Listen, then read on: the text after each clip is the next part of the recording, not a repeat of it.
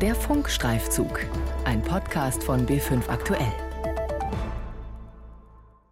Wenn Sabine Schober von ihrem neuen Auto erzählt, kommt sie schnell ins Schwärmen. Das Tolle ist zunächst mal, dass wir mit Biomethan unterwegs sind und dass das total umweltfreundlich ist. Es ist absolut alltagstauglich. Wir brauchen auf nichts verzichten. Wir haben die Fahrräder dabei. Das Gepäck müssen wir nicht tragen, was wir tun müssten, wenn wir mit der Bahn fahren würden. Wir sind total zufrieden. Ich treffe das Ehepaar aus Puchheim bei München bei seinem Kurzurlaub. Auf einem niederbayerischen Biobauernhof und nicht etwa auf Mallorca. Ein nachhaltiger Lebensstil ist beiden total wichtig. Sabine Schober engagiert sich für den Landesbund für Vogelschutz im Umweltbeirat ihres Wohnortes. Stefan Schober suchte tagelang im Internet nach einem umweltfreundlichen Auto, als der alte Familiendiesel letztes Jahr im Frühling seinen Geist aufgegeben hatte. Eines war schnell klar, ein Elektroauto kam für das Ehepaar nicht in Frage. Das Elektroauto hat mit seiner Batterieproduktion bereits so einen hohen CO2-Ausstoß und Ressourcenverbrauch, dass das für uns keine Option war. Am Ende haben sich die Schobers für ein CNG-Auto entschieden. CNG steht für Compressed Natural Gas. Auf Deutsch wird das etwas ungenau mit Erdgas übersetzt. So steht es auch an den Tankstellen, die CNG anbieten und von denen es eigentlich zu wenige gibt. Ein Manko, das eine gewisse Planung beim Tanken erfordert, dank entsprechender Apps aber leicht zu bewältigen sei, wie die beiden erzählen. Bisher haben sie es sogar hinbekommen, immer nur Biomethan zu tanken, das stammt übrigens nicht aus Mais oder Raps, sondern vor allem aus Stroh. Die Verbio AG, ein darauf spezialisiertes Unternehmen in Sachsen-Anhalt, beliefert damit 90 Prozent aller deutschen Biomethan-Zapfsäulen. In großen Kesseln wird das Stroh zu CH4, also Methangas, vergoren. Daneben bleibt nur ein hochwertiges Düngesubstrat übrig, das an die Landwirte zurückgeht. Das Biomethan aber gelangt über das Erdgasnetz an die Tankstelle, ein absolut grüner Treibstoff denn bei dessen Verbrennung wird nur so viel CO2 frei, wie zuvor durch das Getreidestroh gebunden wurde. Verbio-Vorstandschef Klaus Sauter, ein Landwirtssohn aus dem schwäbischen Illertissen, ist überzeugt, mit seinem Kraftstoff könnten Millionen Autofahrer sofort zum Klimaschutz beitragen. In Deutschland stehen ungefähr 12 Millionen Tonnen ungenutztes Getreidestroh zur Verfügung. Daraus könnte man genügend Biomethan produzieren, um 7 Millionen Mittelklasse-Pkw zu betreiben. Aktuell fahren auf deutschen Straßen gerade mal knapp 100.000 Erdgasautos. Das hat auch mit der Förderpolitik der Bundesregierung zu tun.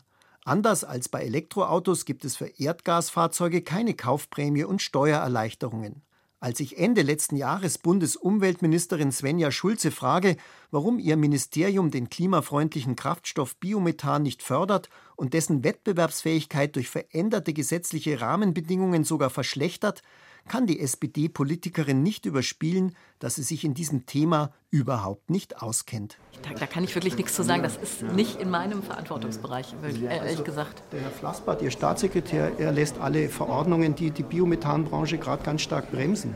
Ich kann da echt nichts zu sagen. Das ist nicht. Äh, Verlegen lächelnd beendet sie abrupt das vorab vereinbarte Interview Genauso uninformiert zum Interview erscheint die parteifreie Regine Günther, die für die Grünen im Berliner Senat das Umweltressort leitet. Ihre Entscheidung, dass die Berliner Verkehrsbetriebe alle 1500 Busse bis zum Jahr 2030 auf den Elektroantrieb umstellen müssen, begründet sie auch damit, dass es für eine so große Busflotte gar nicht genug Biomethan gäbe. Woher haben Sie die Information, dass das nicht in der großen Dimension vorliegt, Biomethan? Äh, naja, da muss man nur die Berechnungen sich angucken. Ja, ähm, äh, dass das in diesem großen Maßstab, dass das äh, noch äh, sehr viel mehr in den Kinderschuhen steckt als Elektromobilität. Eine Begründung, die die Realität auf den Kopf stellt. Die ersten in Berlin ausgelieferten neuen Elektrobusse haben nur die halbe Reichweite von Biomethanbussen, sind aber doppelt so teuer. Für die Mehrkosten von 320.000 Euro pro Fahrzeug kommt ein Fördertopf des Bundesumweltministeriums auf. Seine Linie, dass nur die Elektromobilität zum Klimaschutz beitragen kann, nicht aber Fahrzeuge, die mit Biomethan fahren, hat das Ministerium nicht aufgegeben. Das bestätigt es noch einmal auf Anfrage. Und es stört sich nicht einmal daran, dass die neuen Berliner Elektrobusse sogar abgasunbehandelte Dieselheizungen an Bord haben, damit ihre ohnehin schwache Reichweite an kalten Tagen nicht noch mehr in den Keller geht. Bei der Auslieferung der ersten E-Busse an die Verkehrsbetriebe der Hauptstadt Ende März strahlen Bundesumweltministerin Schulze, Berlins Umweltsenatorin Günther und Bundesverkehrsminister Andreas Scheuer von der CSU um die Wette. Alle loben den Umstieg als richtungsweisend. Biomethanbusse sind dagegen in einigen Städten schon seit Jahren wirtschaftlich und problemlos unterwegs. Beispiel Augsburg. CO2-neutral dank 100% Biogas steht auf den Fahrzeugen.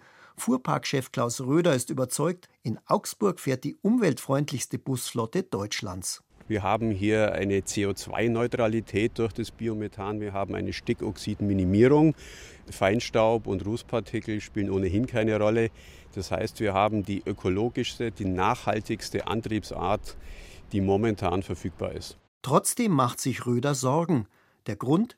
eine neue EU-Richtlinie. Sie schreibt vor, dass bis Mitte 2025 22,5 Prozent aller Busse emissionsfrei fahren müssen. Da die Brennstoffzelle noch längst nicht serienreif ist, kommen nur batterieelektrische Fahrzeuge in Frage. Nicht aber Biomethanbusse, weil aus ihren Auspuffen CO2 kommt.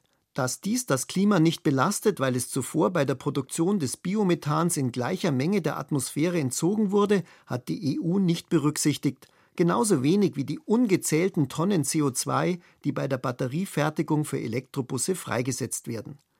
Professor Ralf Pütz von der Hochschule Landshut kritisiert die sogenannte Clean Vehicles Richtlinie scharf. Der auf Abgasmessung im Fahrbetrieb spezialisierte Nutzfahrzeugexperte spricht von einer Technologiediktatur und warnt vor den Kosten, die die Verkehrsunternehmen tragen müssen. Durch die Beschaffungsrichtlinie wird bis zum Jahr 2030 ein Investitionsvolumen alleine für die Fahrzeugbeschaffung von 30 Milliarden Euro auf die deutschen Verkehrsunternehmen zukommen.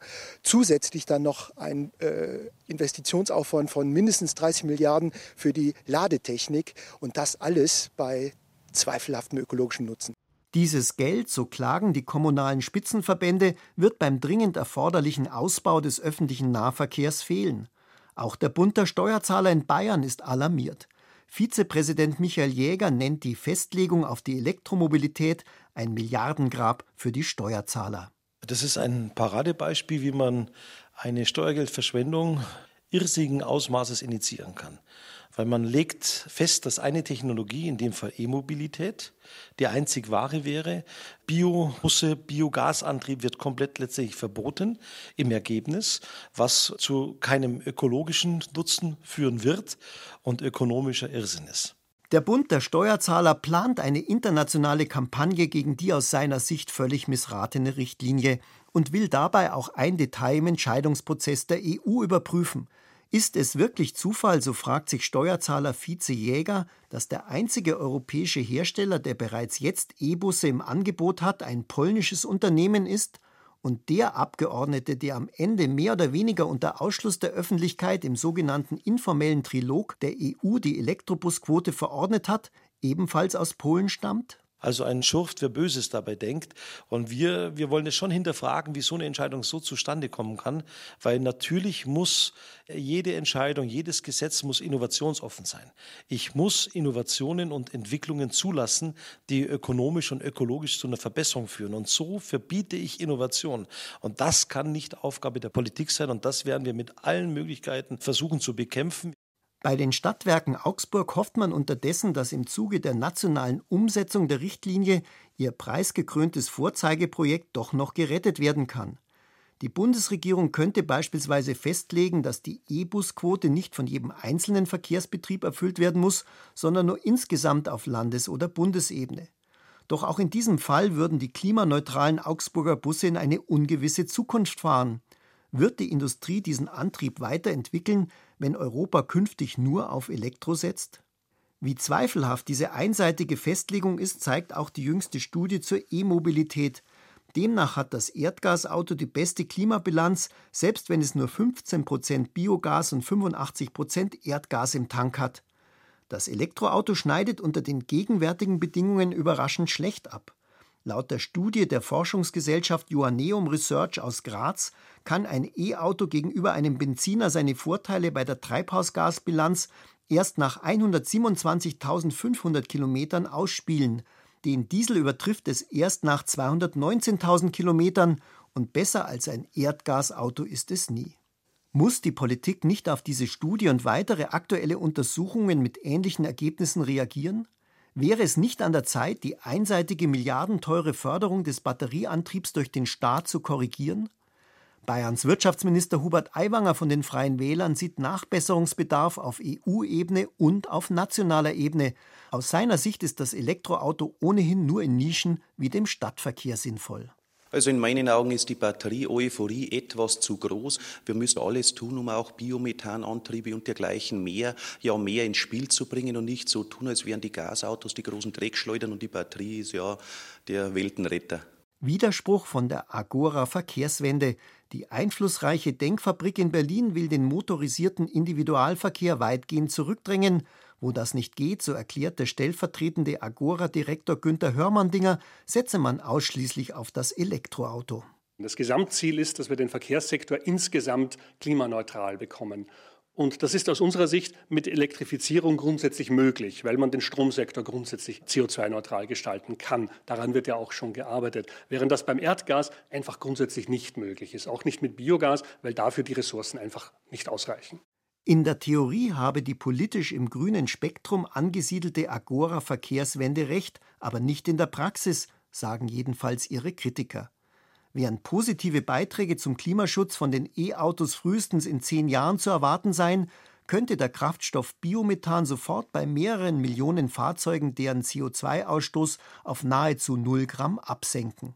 Etliche Hersteller wie der VW-Konzern oder Fiat produzieren 10G-Autos in Serie noch allerdings in überschaubaren Stückzahlen, weil die Politik den Beitrag des Gasantriebes zum Klimaschutz nicht anerkennt. Beispiel CO2-Flottenbilanz. Die bevorzugt die Elektroautos, die klimafreundlichen CNG-Autos dagegen werden behandelt, als wären sie schmutzige Benziner.